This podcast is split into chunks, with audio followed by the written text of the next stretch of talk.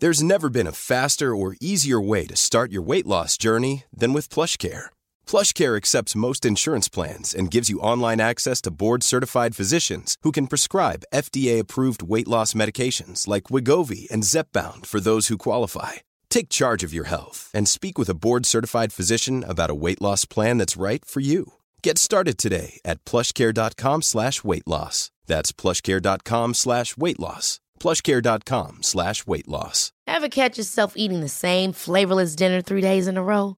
Dreaming of something better? Well, HelloFresh is your guilt-free dream come true, baby. It's me, Keke Palmer.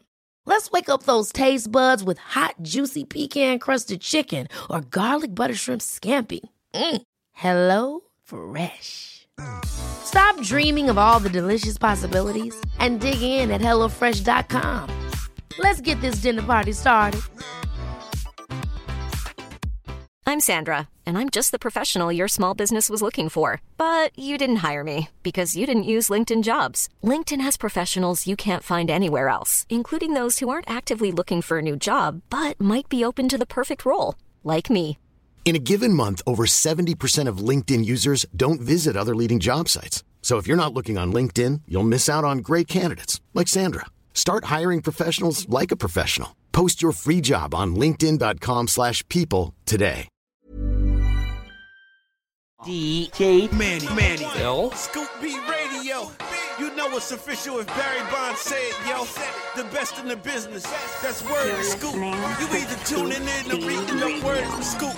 He give you the business, he show you the proof. If Scoop B say it, you know it's the truth. Sports and entertainment, he give you the mix. Some of the biggest interviews, he give you the fix. On iTunes, the number one podcast, the Jordan, the journalist, the GOAT, so why ask? Watch out, watch out. about it, if he naming them, scoopd.com, do numbers like Chamberlain. Pin game is a gift, got the gift to gab. If he say it is gospel, it's as simple as that. Now pay attention and you can see the way it go. Enough of this talking. This is Scoop B Radio. You're listening to Scoop B Radio. Get on his Instagram now. At follow Scoop him. B. At Scoop Beast, follow him. Yes, sir. Scoop B Radio, B in Radio. your area code, on the plane, on the train, in your house while you're being quarantined. I am Brandon Scoop B Robinson. Make sure to follow me on Twitter at Scoop B, Instagram and Snapchat at Scoop underscore B, and make sure, most importantly, that you all are subscribed to the Scoop B Radio podcast, which is available on all platforms. 2.1 million streams last year. Anyone from the voice of Siri, Mark Cuban, uh, you name it, they've been on it. And uh, on the line right now is a guy who's sitting home just like me, waiting for the next move. It's none other than the Athletics, Mike Vorkunov. Sir, thank you so much for joining the Scoop B Radio podcast. Yeah, of course, man. Happy to. It's uh, it's a lot of it's a lot of sitting around at home right now, trying to find work to do, trying to get through this one day at a time. But I'm sure you're you're going through the same thing. How the hell are you doing it? Uh, I didn't say that I was. I just say that's what I'm trying to do. the Knicks. Um, when you look at what um, they've done this year, they they had their head coach. Uh, they fired their head coach. Uh, they have um, an interim head coach, Leon Rose. You got just a lot of different things going on. If you could, uh, in your expertise, take a synopsis, or have you taken a synopsis just on uh, just your observation of the Knicks this season? And now that you've had some time with Corona, what do you make of it? Scoop B Radio. Oh man, uh, you know we did a we did a thing for the Athletic, kind of like uh, talking about the Atlantic Division, and uh, one of the questions was, are the Knicks in a better place now than they were at the beginning of the season? And I don't know how to answer that. I don't really know how to compare where they are now to where they were in September. I mean, they made a lot of firings. They made one big hire. And- just like trying to understand, I can't tell if they're better off. They just keep going from one plan to another. And if you're looking at the big picture, and I thought about this a little bit, is, you know, the thing with Leon Rose is we know nothing about him as an executive, right? We know about him as an agent, uh, but the Knicks aren't looking for representation. And, and so I don't know. I, I've tried to I've tried to like answer this question in my head. Um, it just there's so much change, and I can't say if it's going to be for the better. Uh, really. And, and that, I think that's why the Knicks are in this like profoundly weird place as they have been for uh, every few years for the last like decade or so. RJ Barrett uh, was drafted by the Knicks last summer. Comes in, has dealt with some injuries, um, but at, at points during the season has legitimately played well in an NBA season where everybody's paying attention to Ja Morant and even Zion Williamson, what do you make of year one for RJ Barrett?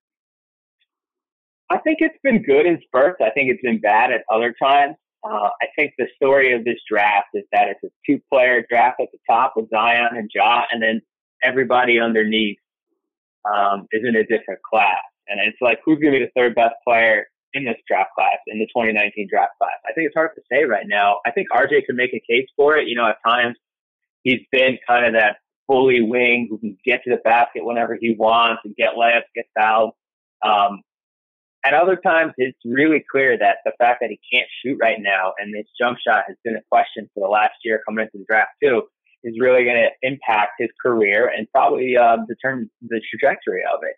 I, I think there's a chance he becomes a really good player, but I wouldn't say it's for certain. And I've seen, you know, other places, you know, our John Hollinger for the Athletic pretty much uh, has been pretty down on RJ in this draft class outside of John Zion. I'm, I think I'm a little higher on RJ. Maybe it's from watching him every day and getting to know him a little bit, but um, it's hard to say right now what kind of player RJ will be, uh, which is really a lot of uncertainty. Like they don't have one for sure future All Star on the team right now, even as good as RJ has shown at times he can be this season. And um, really, it's you know how good is this jump shot going to be, and, and that's the big question with him. I don't know. You can't project that. Yeah, no, that that's that's that's fair. Scoopy right on the line talking with the Athletic, Mike Broken. Mike, when you look at uh, David Fizdale's philosophy uh, versus Mike Miller, one thing that, of course, yeah, Mike Miller. I have to get used to saying Mike Miller because I think of I think of the other Mike Miller, uh, NBA champion. Yeah.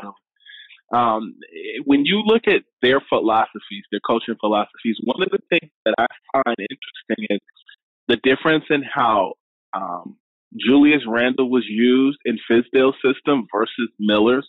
What has been your observation?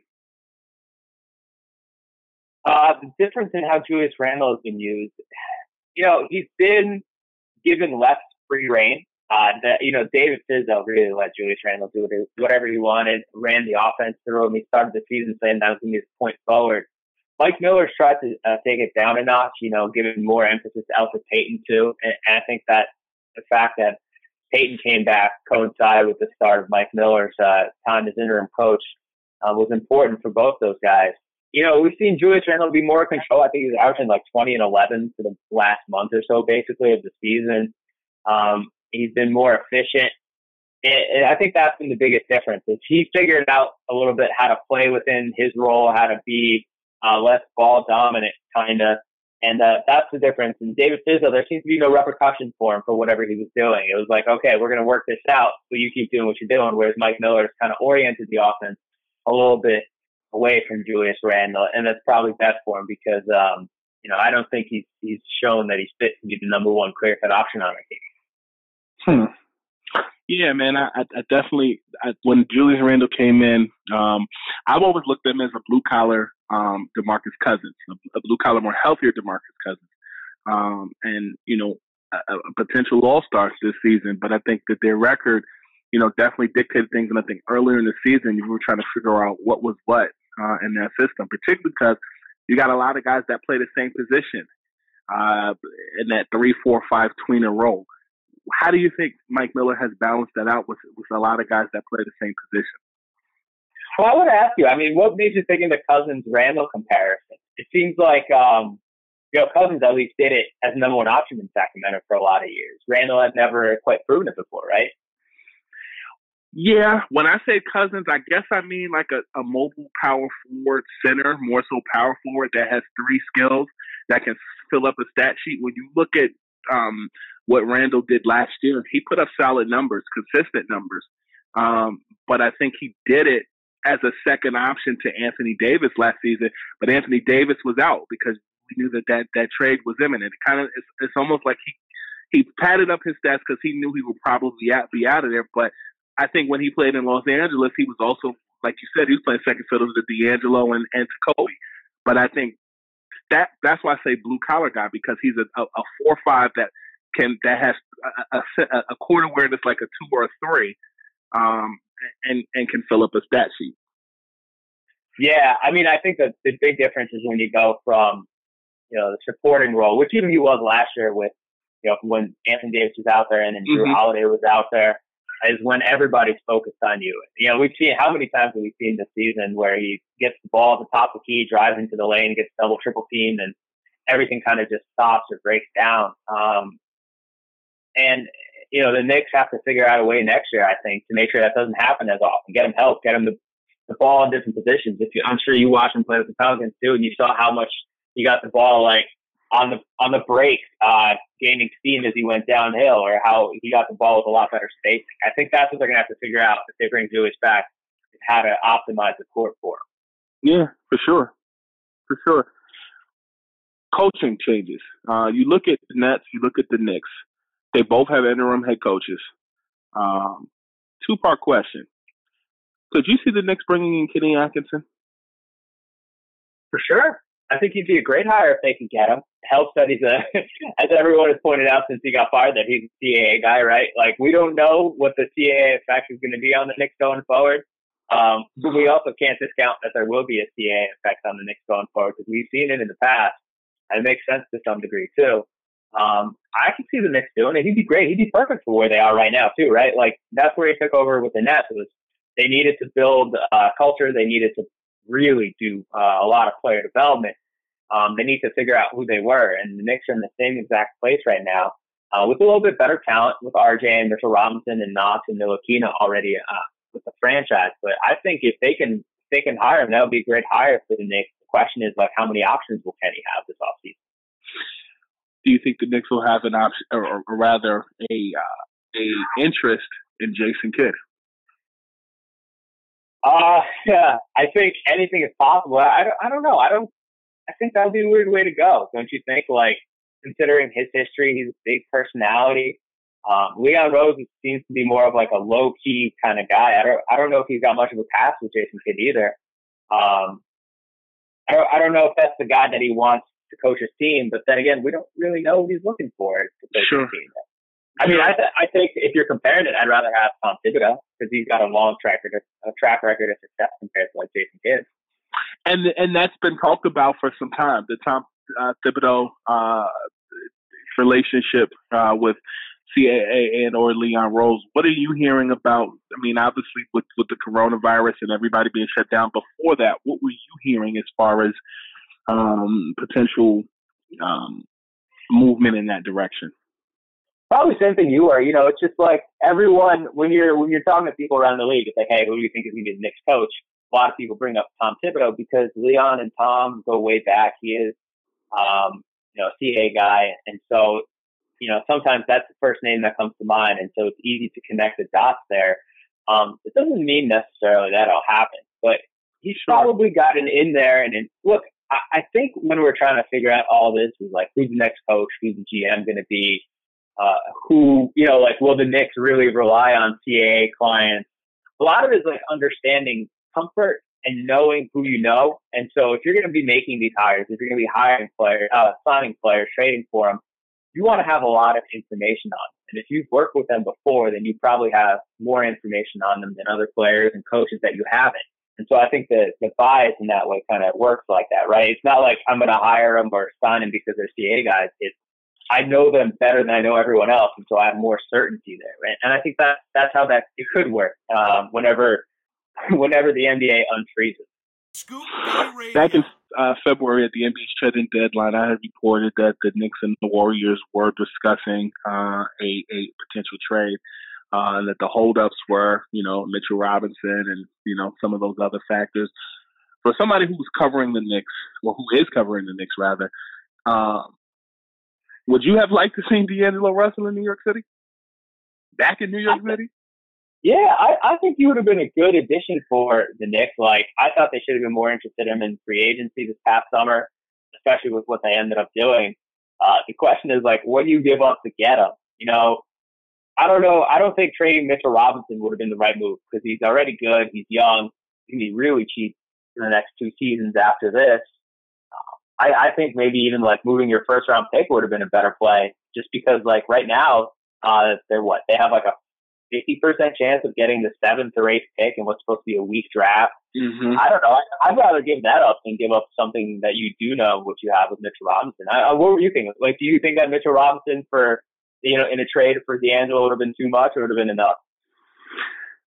I think that based upon the information I had, I felt that the that the Warriors were trolling. Um, but I also think, I personally also think that when you, you're right, like you know what you have, you know what's familiar, and I also think that you never go wrong um, with having a big man. I think the big man is returning um, in, a, in a lot of aspects. Maybe not your traditional big man, but a big man uh, a guy that can block, a guy that like you look at Mitchell, right? He can he can rebound, he can score, he can he can block shots. Like th- that's I rather have a, a, a, draw four Uno card in my arsenal than a skip two. hey, by the way, if the Warriors were trolling, listen, you got to ask, right? You don't know what you can get unless you ask for it. True. You never know say yes, right? You never know how these deals work. Isn't that like the whole thing with the Celtics Nets trade? on the KG Pierce trade, like the, the Celtics just kept asking for picks and they kept getting them, so they said, "Screw, it, we'll keep going." Um, yeah. yeah, you never know. Yeah, it's like New York Lotto. Hey, you never know. Yeah. I don't know. I I'm with you on bigs, although I don't know. I think you can only play one big at a time, uh, especially if it's like Robinson who can't shoot. I think you need to go. Uh, you know, I'm I'm I'm more in on small ball, but I think you still need a big. And what makes Robinson so good is that he can protect the rim. He can switch out onto guards on the perimeter. Like that's really valuable. Yeah, and he's young. And he's young. Scoop B Radio on the line with Mike Morgan. Mike, what got you into journalism? When did you start? What was your point of entry? Oh man. Uh, honestly, I I started. I was at Rutgers, and I think I started writing for the school paper like my sophomore year, and I just did it just for fun. Like I was a big sports fan, like everyone is. And then I was like, oh, let me try this. And uh, I started covering track and field just because I ran track in high school. And I was like, oh, this is something I know. This will be simple. Um, need something to do. And then I just really liked it. Like I didn't get into it to try to be a sports writer or anything like that. I didn't even know what I wanted to do in college. Um, and it stuck. And then I ended up covering Rutgers college uh, men's basketball team for two years, which is like a good precursor to covering the Knicks because that was another bad team that was always getting into trouble for one reason or another. Uh, I tried to get a job out of college. I couldn't do it. I couldn't get any internships. So, you know, it was, it was a long way to get here. Yeah. Uh, where have you seen it change? Uh, athletic is definitely something that's new, that's working. You've got a lot of personalities that are there. Uh, David Aldridge, Shams Charania, um, and and uh, a bunch of people that are there. Um, how have you seen the vortex of journalism change since you started in college to now? Man, how has it changed? Wow, uh, that's you know, one like the newspaper model has completely changed, right? Like it used to be few national guys, and then you know you go to the beat writers and you're writing every day, two, three times a day, and like there weren't that many people writing for the internet. There weren't that many different voices out there. It was like very similar. I think the great thing about uh, you know basketball journalism, let's say, is there's different points of view. I don't think it's various enough. I don't think that there's enough of that. I think that it still uh, sounds the same in too many places. There's too many of the same, you know, people. saying There's not enough diversity. And the nice thing is though that it does seem to be getting better slowly. Um, I think the biggest thing is there's more places that are just like trying shit. I don't know if I can curse on this podcast, but there's just more people that are trying weird things and covering teams, um, in covering the league in whatever way they want to instead of following a formula. And I think that's great. Um, I, I think the more that people can be unique in how they cover basketball and just write about or talk about or do video, um, about the league and the way that they want to that doesn't follow just like the same rules that they've always done it is better off. Like I think things it makes things more interesting. I think the way we're doing it at the athletic is awesome. I was a subscriber even before I started working for uh for us. Like we've got so many different people who cover teams in so many different ways. You know, like Fred Katz doesn't do the same thing that uh, you know, Kelly Iko does in Houston, right? I don't do the same thing that like uh, Nick Kosmider does in Denver. Like, and we got Sam Amick and Shams, like you said, and Da. Like, it's so many different voices. And I think it's the same way across basketball journalism too. Like, there's so many different people doing so much awesome stuff. It's hard to keep up.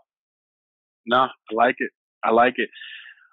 What are you? What is one thing that you've done or that you've learned that you've learned about yourself during this uh, semi quarantine process with coronavirus?